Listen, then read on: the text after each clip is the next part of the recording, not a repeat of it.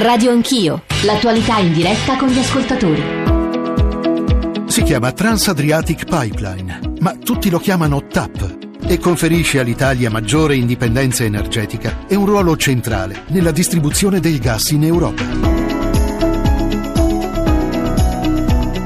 Il gasdotto approda sulle coste pugliesi di San Foca per percorrere gli ultimi 8,2 chilometri che lo separano dalla rete nazionale di trasporto SNAM.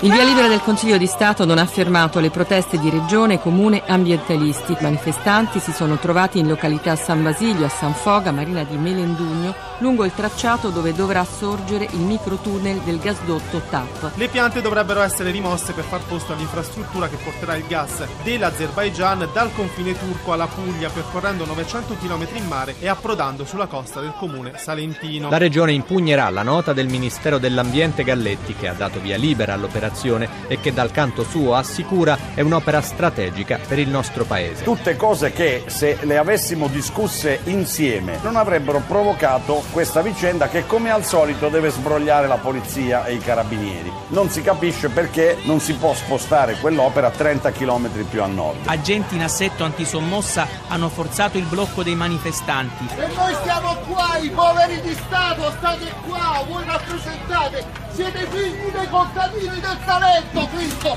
Ma che immaginate voi contro di noi, che noi stiamo rappresentando tutti la nostra terra? In circa 300 hanno cercato di impedire il passaggio dei camion con a bordo gli ulivi espiantati dal tracciato del microtunnel che ospiterà la condotta.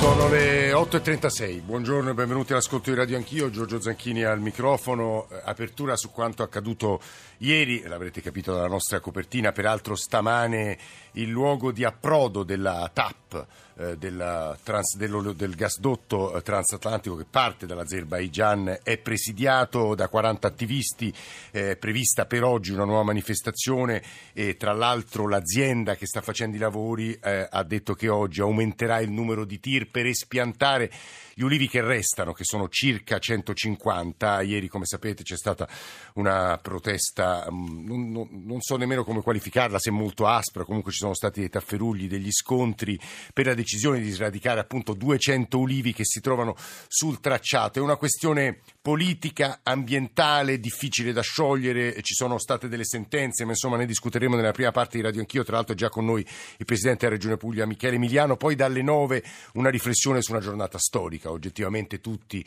oggi la salutano, ma più che salutarla la raccontano. Così alle 12.30 l'ambasciatore britannico consegnerà alla Commissione europea, consegnerà a Bruxelles la lettera che attiva l'articolo 50 dei trattati. In sostanza è il primo passo ufficiale della Brexit. Già ieri c'è stata la contromossa scozzese, il Parlamento ha approvato un nuovo referendum, la Theresa May, cioè la premier britannica, ha già reagito con durezza. Noi descriveremo i fatti, ma poi nella terza parte, qui come sempre abbiamo bisogno di voi ascoltatori, ma insomma abbiamo bisogno per tutti e tre gli argomenti, due grandi temi di cui ci occuperemo stamane: quali saranno le conseguenze per le centinaia di migliaia di italiani che lavorano in Gran Bretagna, in Inghilterra in particolare. 335 699 2949 per SMS, WhatsApp audio, Radio Anch'io @rai.it per i messaggi di posta elettronica, l'account su Twitter, i social network, Facebook in particolare.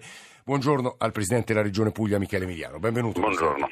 Allora, Presidente, lei insomma conosce molto meglio di me questa intricatissima vicenda. Io le muovo però, prima di entrare nel merito e capire, anche oggi probabilmente sarà una giornata molto delicata e complicata per la sua gente salentina, e però c'è un'accusa che le viene mossa stamane da un paio di giornali. Lei è un magistrato, ci sono delle sentenze, c'è una sentenza del Consiglio di Stato, ci sta anche un parere del Ministero dell'Ambiente soltanto di poche ore fa. Com'è possibile che lei, invece di fare il servitore dello Stato, diciamo, contesti quelle decisioni, Presidente?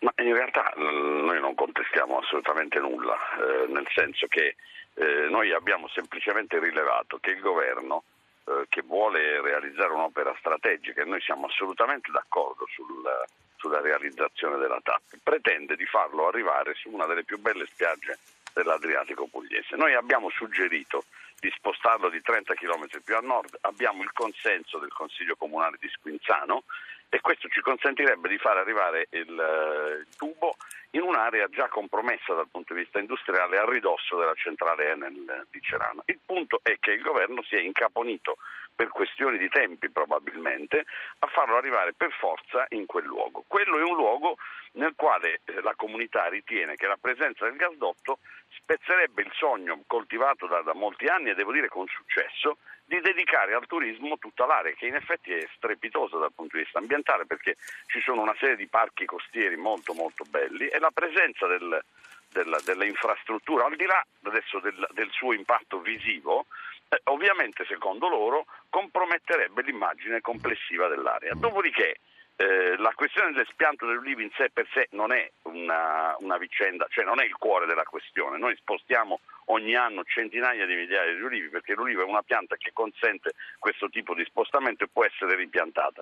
Quello che la comunità non capisce è un problema politico, non legale, è un problema politico, cioè perché abusare della volontà popolare e imporre un'opera in un luogo dove tutti i sindaci stanno chiedendo invece di spostarla in un altro luogo, avendo dato alla Regione la disponibilità a realizzarla in un altro luogo. Presidente, questo modo di governare viene contestato. Sì, rimuovo altre due obiezioni, Presidente, poi noi dovevamo ricevere, stiamo cercando il Ministro dell'Ambiente Galletti, dovremo ricevere una risposta a breve e quindi non dico la contrapporremo, ma faremo ascoltare anche la posizione diversa, quella governativa, così come la posizione poi di uno scienziato e uno studioso di diritto amministrativo insigne quale Sabino Cassese. Dicevo, le due obiezioni che le muoverei. C'è una sentenza del TAR e una sentenza del Consiglio di Stato, leggo anche dalla sentenza, il cui testo probabilmente lei conosce molto meglio di me, che dice che le alternative sono state tutte vagliate, dal confronto fra 11 progetti diversi questo è il risultato migliore. Questo è il primo punto. La seconda: in realtà l'espianto degli ulivi non vuol dire la soppressione degli ulivi, perché vengono spostati, credo, materialmente in un altro luogo dove si continua a tenerli in vita, poi finita la posa del gasdotto vengono rimessi in quel territorio. È esattamente quello che è accaduto per certi lavori dell'acquedotto pugliese, corretto o no, Presidente? Gliel'ho appena detto, per noi spostare gli ulivi non è un problema. Adesso la popolazione si sta attaccando alla questione degli ulivi perché subisce l'imposizione in quel luogo di un'opera che non desidera e che noi abbiamo facilmente spostato nelle nostre intenzioni, dando questa indicazione in un'altra area, in un comune che la vuole, perché in quel comune c'è il desiderio di avere l'opera, perché siccome hanno una zona costiera purtroppo già inquinata a causa della centrale Enel di Cerano, immaginano in questa maniera di ottenere dei vantaggi economici anche per disinquinare l'area dove il gasdotto potrebbe arrivare. Ora, il TAR ovviamente ha valutato le varie opzioni che il governo stesso ha valutato, ma dal punto di vista politico e dal punto di vista tecnico lo spostamento del gasdotto è certamente possibile. Questo, però, Presidente, è già stata vagliata quell'ipotesi, da quello che leggevo, di spostarlo dove lei dice. Non è stata vagliata ovviamente in una maniera molto superficiale e, dal mio punto di vista, nella sostanza c'è anche un punto che forse i radioascoltatori dovrebbero considerare, cioè scendendo così a sud per riagganciare il gasdotto TAP, che è un'opera privata, sia pure di interesse privato, di interesse pubblico, bisogna poi costruire 55 chilometri di gasdotto onshore, cioè sulla terra, sì, per riagganciare, sì, il gasdotto alla dorsale SNAM che è a Mesagne, che è più a nord. Questa costruzione di gasdotto avviene in tariffa, cioè la pagano gli italiani con il gas che noi acquistiamo, per consentire a quest'opera privata di agganciarsi alla dorsale che poi lo distribuisce in tutta Europa. Se noi lo facessimo arrivare più a nord, questo gasdotto costerebbe molto meno e per gli italiani ci sarebbero anche molti meno ulivi da spostare e ripiantare, che è un'operazione che noi facciamo. Però sarebbero altri anni di attesa per le approvazioni. No, non credo, perché abbiamo dato la nostra disponibilità come Regione Puglia e come sindaci a effettuare lo spostamento della localizzazione con un semplice decreto legge che potrebbe prendere il posto di tutte le altre autorizzazioni. Guardi, Presidente, le leggo, e ci sta ascoltando il professor Cassese, che io vorrei tra l'altro chiamare a una riflessione che riguarda un po' il nostro rapporto con le regole, con la legge, con le sentenze, con l'ordinamento. Poi vi dicevo un po' dei messaggi: 335-699-2949. Stanno scrivendo in molti dalla Puglia e dall'Abruzzo, anche albergatori dell'area di San Foca, se non sbaglio, Presidente, che è l'area dove impatta combatterebbe l'arrivo di questo, sì, di questo gasdotto. Fa bene Emiliano a contestare, un magistrato è anche un essere pensante. Viva gli ulivi, viva la gente che protesta, abbasso il gas. Questo abbasso il gas francamente è anche poco comprensibile, perché è senz'altro meno inquinante del carbone. Non si poteva far passare la condotta dove non ci sono i preziosi ulivi, e poi ce ne freghiamo delle sentenze, basta obbedire acriticamente. E questo è il punto più delicato, perché un paese sta insieme se è uno Stato di diritto, le cui sentenze vengono applicate e in qualche modo accettate anche dalla popolazione sulle quali impattano. Professor Cassese, l'ho detto in maniera un po' rozza, ma penso che un paese abbia bisogno del rispetto del proprio ordinamento. Buongiorno e benvenuto, uno dei nostri maggiori giuristi, è stato giudice della Corte Costituzionale, professore emerito della Scuola Superiore di Pisa. Professore, benvenuto, buongiorno. Buongiorno. Senta, intanto la persona che dice abbasso il gas bisognerebbe ricordargli che poi lui dovrebbe rinunciare all'energia elettrica in casa e dovrebbe rinunciare a cuocere con il gas e dovrebbe ritornare alla carbonella come si faceva una volta, insomma. E questo è un caso nel quale veramente ricordiamoci che la valutazione di impatto ambientale è stata data nel settembre 2014. Ecco, c'è un caso evidente di sproporzione, perché si tratta di 8 chilometri e 200 metri e di un gasdotto che corre sottoterra e che si collega a, se non ricordo male, a 32.000 chilometri di rete della SNAM in tutta Italia, sì, sì, e che poi si collega a 800 o quasi 900 chilometri di gasdotto che proviene dall'Azerbaigian. E c'è una così evidente sproporzione tra diciamo quest'opera e questa piccola parte che sta bloccando l'opera, che mi pare evidente che la reazione è proprio sproporzionata.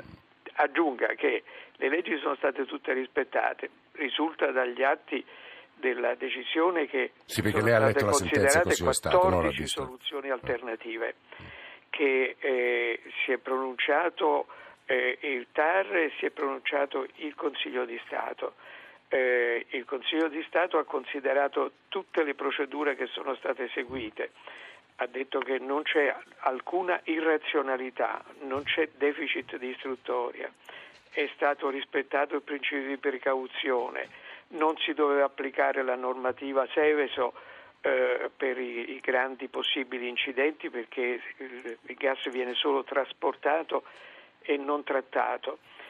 E se noi ci mettiamo contro anche alle regole più elementari del viver civile, è chiaro che a quel punto lì non esiste più un ordinamento giuridico in Italia. Sono le parole di Sabino Cassese. Io giro al presidente Emiliano che ci sta ascoltando anche altri messaggi, accanto a quelli che ho letto di consenso rispetto alla sua posizione dura. Qualcuno gli chiede esplicitamente, ma mi pare che lui abbia già risposto ai nostri microfoni, se lui è favorevole o meno alla TAP, si riflette sul rispetto delle sentenze, qualcuno insiste su questa posizione di Emiliano legata alla sua candidatura alle primarie, e francamente questo mi sembra sbagliato, perché Emiliano questa è una battaglia che combatte da prima che decidesse di candidarsi a segretario del Partito Democratico, e poi ancora la posizione di Emiliano è una posizione politica, bisognerebbe avere il coraggio di dire che il TAP è giusto, e poi ancora ecco, chi è il popolo sovrano? Questa è la grande domanda che si pongono le popolazioni locali o l'Italia che ha bisogno di energia? Presidente Emiliano, come capisce i temi sono diversi, ha sentito anche Cassese. Sì. Stima grandissima del professor Cassese, del quale ho sempre seguito gli insegnamenti dottrinali e accademici, però in questo momento lui manca di un'informazione fondamentale. Purtroppo la via alla quale faceva riferimento la valutazione di impatto ambientale è nuovamente aperta, perché nella sostanza il progetto era stato fatto così male dal consorzio TAP da ricevere decine e decine di osservazioni. Alcune di queste osservazioni riguardano il microtunnel, il progetto del microtunnel. Il progetto del microtunnel non ha ancora la valutazione di impatto ambientale completata, nel senso che si sta riesaminando e si sta cercando di capire se sono state osservate tutte le prescrizioni. Quindi noi, ed è questa la posizione giuridica, sosteniamo che lo spostamento degli ulivi per un'opera che non è ancora cantierizzabile, perché i lavori non possono cominciare visto che è ancora aperta la discussione nella Commissione di Via Nazionale, è in effetti una cosa illegale. Capisco che è una illegalità parziale, però ecco, questa massa di informazioni sbagliate che viene fornita sulla questione rispetto delle sentenze o non rispetto delle sentenze, per noi è il sintomo di una pressione enorme che il governo italiano sta ricevendo da queste grandi multinazionali che evidentemente hanno un'idea in testa e non intendono retrocedere neanche di fronte alla nostra disponibilità a spostare l'opera di soli 30 chilometri. Questo è il punto che la popolazione Presidente, non aggiungo solo un paio di considerazioni, anzi di informazione per gli ascoltatori. Ricordiamo che è pendente un ricorso per conflitto di attribuzione, se non sbaglio, tra Regione e Stato centrale che verrà deciso dalla Corte Costituzionale ai primi di aprile e a margine di quanto lei osservava, cioè la questione dei microtunnel, so che sono questioni piuttosto tecniche per chi ci sta ascoltando ma decisive, la questione dei microtunnel in sede di Via, c'è stata una risposta ieri ufficiale del Ministro dell'Ambiente Galletti che è la seguente, cito testuale, la nota del Ministero che legittimamente il Presidente Emiliano può provare a impugnare, anche se non dice nulla di nuovo rispetto a quanto affermato in precedenza e mai impugnato, si limita a ribadire, peraltro sulla base di elementi forniti dalla stessa Regione, che la prescrizione che riguarda l'espianto degli ulivi è da considerarsi ottemperata dall'azienda e che tutto sta avvenendo senza danno ambientale. So che il Presidente Emiliano ci deve lasciare, vorrei che ascoltasse soltanto Onofrio da Polignano a Mare, una sua risposta e poi lo salutiamo. Onofrio, buongiorno. Buongiorno. Io volevo segnalare, penso che il governatore ne ha conoscenza, dell'elettrodotto dell'Enel previsto con approdo presso il porto turistico di Polignano a Mare, proveniente dall'Albania e prodotto da una centrale a carbone. Noi anche qui abbiamo chiesto lo spostamento in zone dove non abitate, perché lì dove approda c'è il posto turistico, c'è un complesso alberghiero da 700 posti, ci sono tante ville e certamente la pericolosità è maggiore rispetto a quella del gasdotto della TAP. Però anche qui l'Enel non ha dato nessuna notizia, noi abbiamo approvato in Consiglio Comunale più delibere, abbiamo scritto al Ministero, ma fino a oggi tutto. Questa devo dire, Onofrio, è un'altra questione ancora, non so se Emiliano, stamane è una mattinata piuttosto difficile per lei, e allora Emiliano risponda sulla nota del Ministero dell'Ambiente su questa questione e infine su quello che potrebbe accadere oggi, Presidente. Allora, innanzitutto quella nota non ha nessun particolare significato, l'ho già detto, lo spostamento degli ulivi è solo un simbolo della protesta. La popolazione residente sa bene che gli ulivi noi possiamo spostarli e siamo in grado di farlo. Si chiedono però per quale motivo quella opera viene localizzata in quel luogo e per quale motivo si consente lo spostamento degli ulivi persino rispetto ad un'opera che non può cominciare perché è ancora sottoposta a valutazione di impatto ambientale con riferimento al progetto del microtunnel. Ci sono troppe incongruità che danno l'idea di un luogo nel quale per forza quel gasdotto deve arrivare a prescindere dalla volontà delle popolazioni residenti. Questo è un modo di governare che scarica sulla polizia, alla quale va anche la mia solidarietà, perché i poliziotti salentini che devono contrapporsi ai loro fratelli contadini che sono lì è una roba che io insomma ho un legame con le forze dell'ordine che potete facilmente immaginare. È incredibile che questa storia debba essere poi regolata dal questore, dal prefetto e dalle forze di polizia con i caschi e con i manganelli. Avremmo potuto facilmente trovare un'intesa diversa laddove il governo non si fosse incaponito su una localizzazione che è sbagliata dal punto di vista politico oltre che tecnico.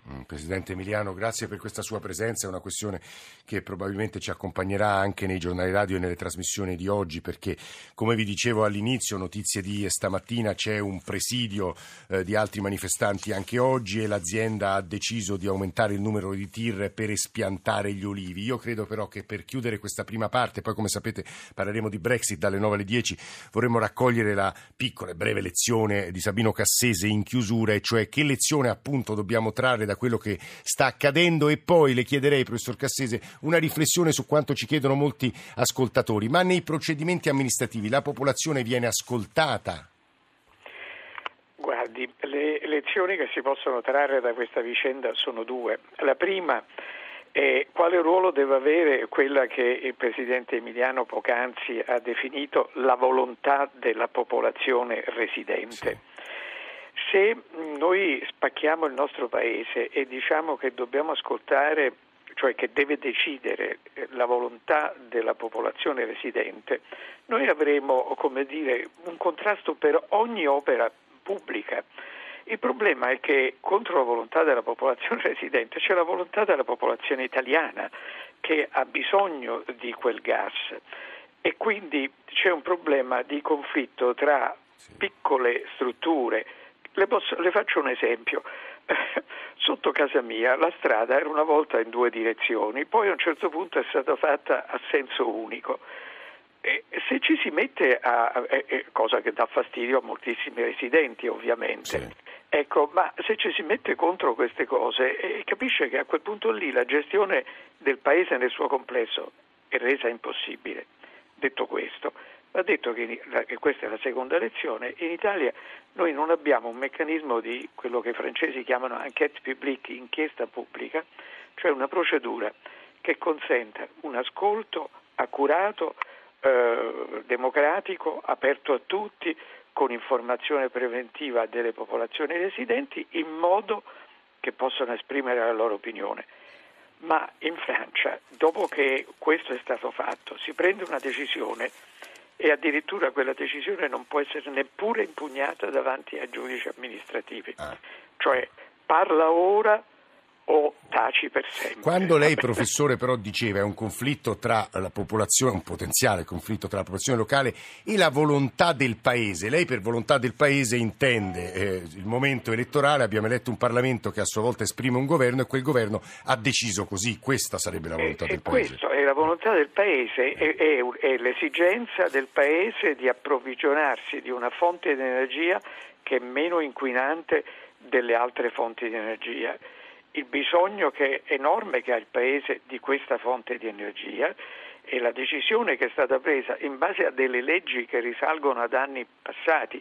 Qui la decisione è stata presa perché c'è stata una mancata intesa che porta le competenze al Presidente del Consiglio dei Ministri, il quale ha poi convocato ben 2 riunioni per tentare di nuovo un accordo e che poi è sboccata in una decisione dell'organo massimo, il Consiglio dei Ministri, e tutto questo è avvenuto nell'arco di 3 anni. Lei capisce bene che opere pubbliche che ritardano tanto poi ci fanno arretrare moltissimo dal punto di vista dello sviluppo civile e tecnico ed economico del paese. Sì, Sabino Cassese, grazie per essere stato con noi stamane a Radio Anch'io in questa apertura dedicata a una vicenda le cui conseguenze credo ci accompagneranno non soltanto nelle ore a venire, ma insomma nelle settimane, nei mesi, anche perché da quello che ho capito i lavori comunque prima che il gasdotto che approderà sulle coste del Salento e raggiunga il,